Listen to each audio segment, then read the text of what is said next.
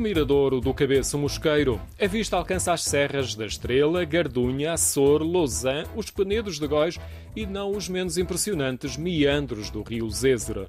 Do alto do Penedo das Sardas, a vista tem outros pontos de interesse no meio de um ondulado verde que enche o horizonte.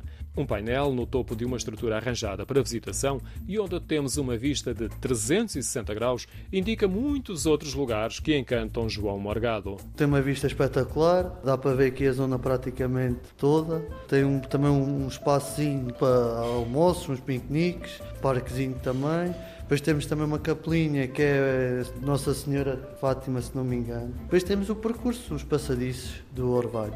Vai até à Fraga da Água d'Alta. Temos também aqui outro pontozinho ao lado, pertence à mesma Serra do Mosqueiro. Também tem lá um banquinho e um pouso para, para ter a vista.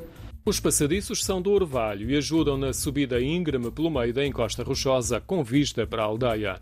Há também acesso rodoviário e, como ouvimos, o mirador é também um espaço religioso e o pequeno templo está virado para o orvalho. É só assim um, uma entrada, tem uma, uma, uma imagem da Nossa Senhora com uma vidrinha à frente e depois tem assim um espaço para as pessoas estarem uh, em pé, claro, não tem bancos. O Miradouro tem ainda uma outra estrutura de apoio construída com material local, rocha quartzítica, que marca o rochedo e a serra do Moradal.